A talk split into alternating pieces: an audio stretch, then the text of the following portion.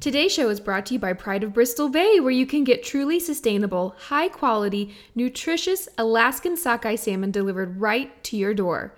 Pride of Bristol Bay's wild salmon is sustainably harvested in the pristine waters of Bristol Bay, Alaska. Their focus team of fishermen are committed to the highest quality and handling standards at the point of harvest, creating the unsurpassed quality and flavor you'll find in every one of their wild sockeye fillets and portions. Each case of their wild salmon is labeled with the name of the Bristol Bay Fishing District in which the salmon was harvested. It's the ultimate in traceability. Boxes of supremely fresh frozen fillets and portions of the highest quality salmon are delivered to your door, skin on and already deboned. It is hands down the best salmon I've ever enjoyed. You can learn more about Pride of Bristol Bay and support their important work by ordering your first box of frozen salmon by visiting their website over at prideofbristolbay.com. And for the month of October, make sure you submit the discount code FED and FIT. That's one word, all lowercase at checkout.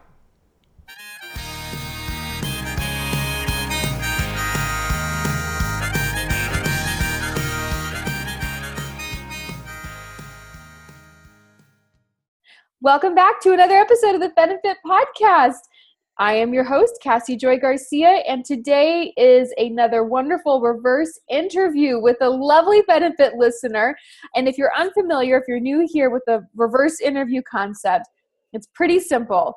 Fed and Fit listeners and readers write in with really great questions. And when I get an especially good question, instead of responding to their email the way that they've asked, I will, or where however they contacted me, I'll ask them if they'll come on the show so we can chat about it, the hopes that maybe it helps other folks. So today I'm joined by Elena.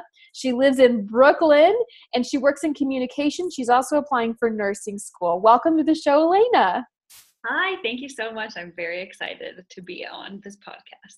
Yay, I'm very excited to have you. Well, if you don't mind telling folks a little bit more about yourself, your background, and what you wanted to chat about today.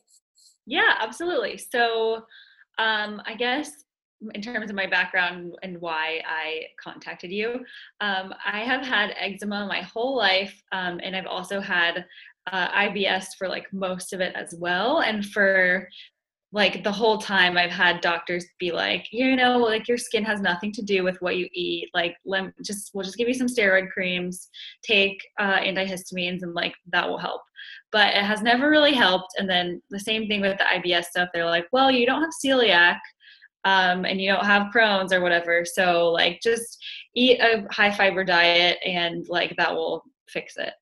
Um, but it didn't, as you will probably not be shocked to know. Um, and so recently I started, I sort of like stumbled into like, I saw, I started reading Practical Paleo and found like this whole scene of wonderful people who have provided so much educational information.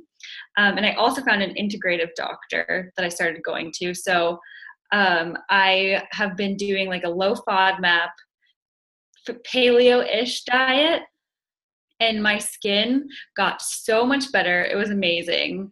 It wasn't like perfect, and my doctor was still like, I think we can make some improvements. Um, and my stomach got better too, but like still not all the way. So the nutritionist that I see had me do uh, the like MRT LEAP food sensitivity test. Um, and so I had been eating some white rice, but nothing else. And when I took that test, it came back like all the gluten containing grains came back reactive, which is not surprising at all. Um, but they it said that I could have quinoa and oats, um, but not rice.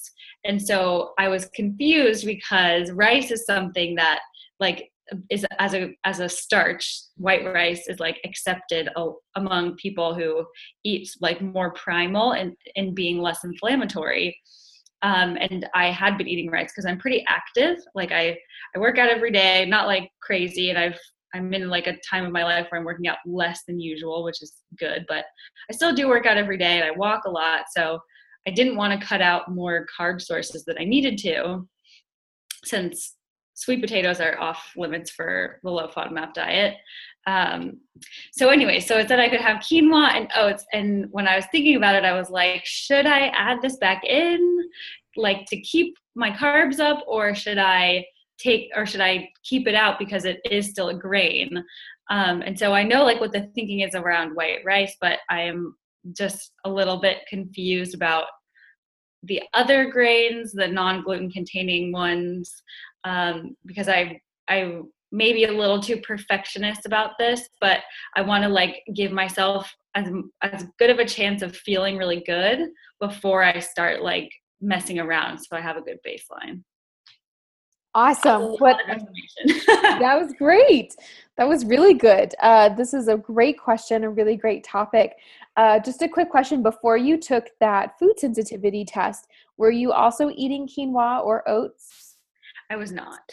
Okay. Had you been at, like at all recently? I tried to eat like everything that would be on the test. Mm-hmm. Um, so there were a few things like I didn't eat barley, but like I ate almost everything else that was on the test before I took it because I wanted it to be like in my body. Yeah, smart. Good. Awesome. Just curious. Uh, and I'm asking that because for folks who are unfamiliar maybe with the science of it, is that if you haven't eaten it, then you won't actually have those antigens present in your body. So it may show up as non reactive when you could be reactive. You just haven't eaten it recently. Um, so that's really good to know. Okay, awesome. This is such a good question. So I'm going to take it two directions. Let's talk about first. So Elena and I are doing a video, so I don't know if she can see me making all my notes. I'm such a visual person. I wrote two directions and like an arrow with a Y, so I can remember what I'm doing. Um, so first let's talk briefly about i think just the chemistry makeup of the different kinds of grains right and we're gonna i'm gonna keep it super superficial super superficial but i'm gonna keep it very superficial at first on the science of that and maybe we'll dive into it i'll save it for another podcast topic we'll really jump into uh, the chemistry makeup the chemical makeup of different grains and what's out there. I've done one on rice before. I don't know if you've listened to that one. Um, okay, yeah, that's a good one. So we can do that one for quinoa and also oats in the future. But talk briefly about the makeup, and then let's talk about alternatives. So to really touch on your ultimate question is, what do I do to really feel myself or feel the best? for myself so that's the that's the million dollar question um, okay so i would say number one and i'm sure elena you know this and i'm sure so many listeners dialing in know this also but it's it's worth it's worth repeating just for the sake of setting the context so when it comes to the chemistry makeup of different kinds of foods right they're all going to have their own unique proteins, their own unique chemical structure that allows quinoa to be quinoa, oats to be oats, and rice to be rice, right? And the same is true for wheat, right? The wheat granule, obviously, which has um, the protein we know of as gluten in it, has that in it where that gluten protein isn't present in rice, quinoa, or oats necessarily. Oats for the just just for the sake of throwing it out there. A lot of oatmeal is not labeled as gluten free if you if you're wandering around in the grocery store and you're wondering why that is it's probably because a lot of oats are processed in the same facility as wheat where wheat is processed. And so there's just heavy cross contamination that goes on there. Just fyi but at their core oats are generally considered gluten free okay so just as oats and quinoa and rice don't have wheat gluten in them they also have their own special proteins that make them unique. And it's possible that there's a protein in rice that just does not agree with you. And just the same, it may not be quite as severe as your intolerance to maybe wheat gluten, right? But it could be just severe enough to have some sort of an impact while your body is necessary is I don't want to say I don't want to say broken because you're not. You're like a very healthy, vibrant young woman. But while your body is trying to overcome this thing that's manifesting as eczema and IBS, right? Um, it's possible that the whatever little protein there is in rice that you're having a negative reaction to is just aggravating that problem. It's kind of like having an open sore on your palm and you just you thought you fished out all of the debris and there's one teeny tiny little splinter left you know so it may not be the biggest splinter but it's one in there and it's just aggravating it and maybe keeping you from healing entirely Okay. And those proteins may not be present in quinoa and oats. So you might be fine. I don't know if you've experimented with eating those. Have you since you've gotten that test results? I have a little bit. Um, it's hard to say. Uh, like oats have always made me really bloated, so I just haven't touched them. But I have tried quinoa, and it seems to be fine. Okay, that's great. You know what? And that's a really good marker. So I, our body, we know our body's best right? And at the end of the day, a food sensitivity test isn't actually, I wouldn't consider to be the end all be all. I would say that what you know to be a reaction from your body to be a even a better marker. Yeah. And so I'm the same. I would love to eat oats. I I got went on an oat kick recently and I had my mother-in-law, she was out shopping and I don't know why I was really wanting to change up my breakfast starch components. I was like, could you pick me up two can- canisters of oats? I had this very specific brand in mind, and they made me, I was super bloated from them. So I'm with you. It just doesn't work for me, yeah. but it works for some. And quinoa might be the same. There might be something in there that is so minor it won't show up on a food sensitivity test necessarily, but you can feel it in your body. So I would pay attention to those. I would keep a journal so that obviously you know oats are out because they make you feel bloated. But for folks listening, if you're wondering, I wonder if quinoa works for me, try having a scoop or two at dinner. If you're out at a restaurant, you don't want to buy it, you can just order it. Um, pay attention to how you're feeling. Now, there's other variables if you are out at a restaurant because you don't know what oils they're cooking things in. But um, if you can, try to reduce as many variables as possible. Try to incorporate that new food and see how you feel immediately after, two hours after, the next morning, and then the day after that. Is kind of the general food sensitivity reflection journal I like to walk th- folks through. Because sometimes I, for example, if I have uh, my my reaction to wheat gluten. I recently had a pancake. Man, I feel like I've talked about this pancake on a, a lot lately.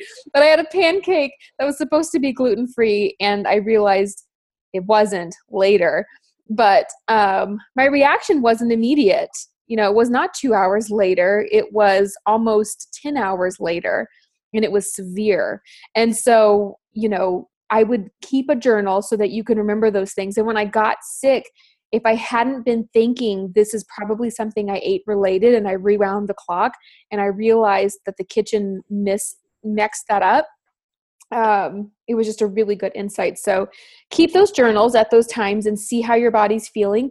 And then also when it comes to eczema, because our skin changes more slowly than necessarily our digestion does, right? Because we can feel bloated in two days and then fine eight days later, right? Now, our skin usually takes it's like a much slower, longer cycle. And it's much more frustrating because you don't know if you've pulled out the thorn or not yeah you have to you have to wait weeks to yeah. see um, and so i get that and i would also incorporate that into your notes if you do decide to really give quinoa a try i'm just focusing in on quinoa because it sounds like oats are out but um, I, I think if you really decide, yes, I really want to give quinoa a try because I really want to have some sort of a grain in my mainstay diet, then I would try to incorporate it at a pretty regular interval, maybe one serving every day, every two days, half a cup being about a serving, and do it for a month. But but take notes on how your skin has changed over that month from the beginning and then towards the end. So that would be really helpful just to kind of give you an idea. And if it gets worse and that's the only variable you've changed, right? And it's hard because we live in a changing world. Like the seasons are changing and there's allergies and who knows what's out there. But that you're to the best of your ability, try to try to narrow that down. So that would be one way to go in terms of trying to figure out if quinoa works for you. Um, now, the other thing to think about is now, if you've, followed my brand for a while and what I talk about, and the folks listening here, this isn't going to be brand new information, but I'm not a paleo purist by any stretch of the imagination. Now, that being said, there are some times when following a paleo type template for a period can really help us heal. Okay, and so what that means is trying to avoid grains. So if you really, if you, it depends you're the only person who can make this this call right and there's no right or wrong call but um, if you really decide I want to try quinoa, I feel it in my gut, this might be a good direction for me, then go that way. But if you're also hesitant and you're nervous that you're going to have some sort of a reaction and it's going to postpone your progress, then maybe try to get starches from starchy vegetables and spend a couple months, maybe three, doing that. You don't have to be legalistic about it. Right. right?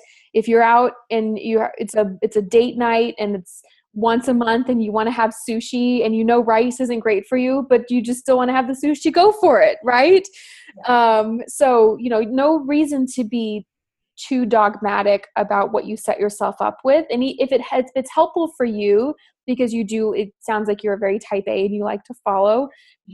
I do too i'm the same. Um, you can set yourself up those parameters. You can say once a month i can have white rice and whatever it is. You come up with those numbers that you feel good about um, that you know your body can tolerate and bounce back from. But let the majority of your starchy carbohydrate intake come from root and um, the squash kind of vegetables. Okay? So those are just to kind of throw a blanket out in case anybody's scratching their head and wondering what are those vegetables? Those would be and we're in a good season now because they're finally they're finally available mostly everywhere. That would be the butternut squash that would be acorn squash. Spaghetti squash is actually kind of low carb so don't eat a big bowl of spaghetti squash and think you're going to feel the same as if you had pasta. Um, i kind of put it on the low carb starchy category but butternut acorn are good kibosa or how do you even say that kibosha i don't know i want to say kabocha but who knows? I don't know either. I have a recipe for it on my website for a soup, and I don't know how to pronounce it. Um, it's a kibosha chorizo and shrimp soup. It's really yummy, but that would be a good one. Beets are good. That'll be another good source. Carrots are actually a relatively good source, as are parsnips. Um, what else are out there? Plantains are really wonderful. If you Rutabaga can... is one of my perfect. I love it. Rutabaga is a great one.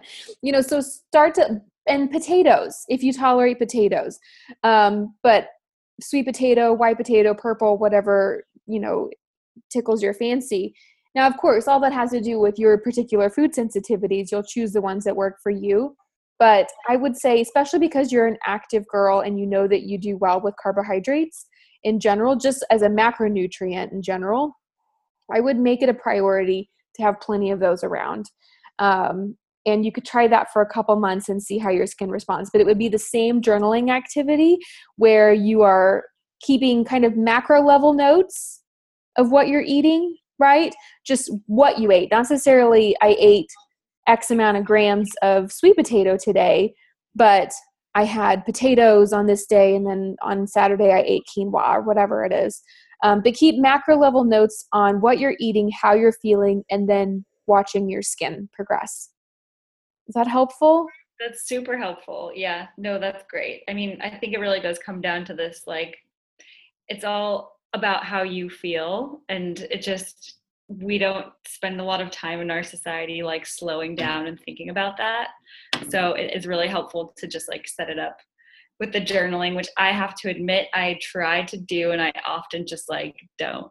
So Yeah. You know, and that's okay. That's so normal too. I'm the same. Like I will eh, my goodness, I can't tell you how many books sat on my bedside table. It's not exactly the same, but I'm going to read this book every night. I'm going to read a chapter of it to wind down. It's kind of the same concept.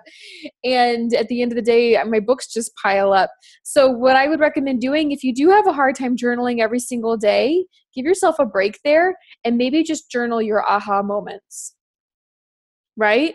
And that's okay too. That still counts as a journal. You can do a really high level journal where it's just you journal when there's something significant enough to write down that happens. You know, I I feel bloated today. And then uh, to the best of your ability, you write down what you think might have had an impact on that. Right? Or you just go maybe you're just looking at your skin and you just have one of those moments where you realize, wow, my skin is actually doing really well right now. I'm going to write this down. You know, to write down what I have or have not been eating. Those kinds of things because and we tend in the moment we think we're going to remember them forever. And for whatever reason, those the details slip away from us and so just writing it down will kind of help so i would write down those big aha moments or if a patch does show up that was surprising or ibs tends to come back after a certain period just kind of write down those things and that'll really be powerful when you read them all together it will start to tell a story yeah, no, that makes total sense. And I think I just need to stick with it long enough, even if I'm not perfect about it, so that I can get that sort of like pattern. Absolutely. The body's resilient. You know, it really is. I think that if we if we eat, you know, kind of over a map that's like this, and maybe every once in a while I'm showing her because we're doing video, but let's say uh, describe it to listeners. If if we are just staying as much as we can within the certain parameters of a dietary protocol that we write for ourselves right? So let's say elena is going is she says sweet potatoes rutabaga and um, plantains. Those are my jam. I'm going to eat tons and tons of those and then occasionally i'm going to have white rice and occasionally i'm going to have quinoa and maybe i'll have a bowl of oats right so those would be outs those would be deviations outside of what we're eating, but our body, for the most part, is resilient and we're going to be able to temper those deviations. So it's okay. That's what I guess what I'm trying to get a point across is um, you don't have to be perfect in these pursuits to see big results and to learn big things about your body. That's really helpful to hear as somebody, like you said, who's kind of type A and wants to be perfect, to just know that the body is resilient and it'll it'll adjust and doing every once in a while something that's like not allowed is okay. Yeah, it is. And if we start to think of it as this is part of my plan, it makes it so much more fun. Yeah. Um anyways, my puppy just woke up from a nap. I walked into this room. I was telling Elaine before we started recording that uh I'm in my office, which is turning into the nursery, and there's lots of furniture in here, and it's a hot mess. And I walked in here and I looked under a, a coffee table, whatever for whatever reason is in this room right now. I thought, what is that white fluffy thing under that coffee table? It was Gus. Oh, so cute. Anyways, well, thank you so much. Is that was that helpful? That was super helpful. I really appreciate it. Good. I'm so glad. That was a really good question. I'm sure that other listeners um, definitely got something out of it. I'm going to let Gus out of this room so he can go see his friend. Um, well, thank you so much for coming on. Do you have any other questions while we're still together? No, that's all. Thanks so much, Cassie. Thank you, Elena. For all the listeners here, as always, you can find a complete transcript of today's show over at fedandfit.com. Um, and as always, we'll be back again next week.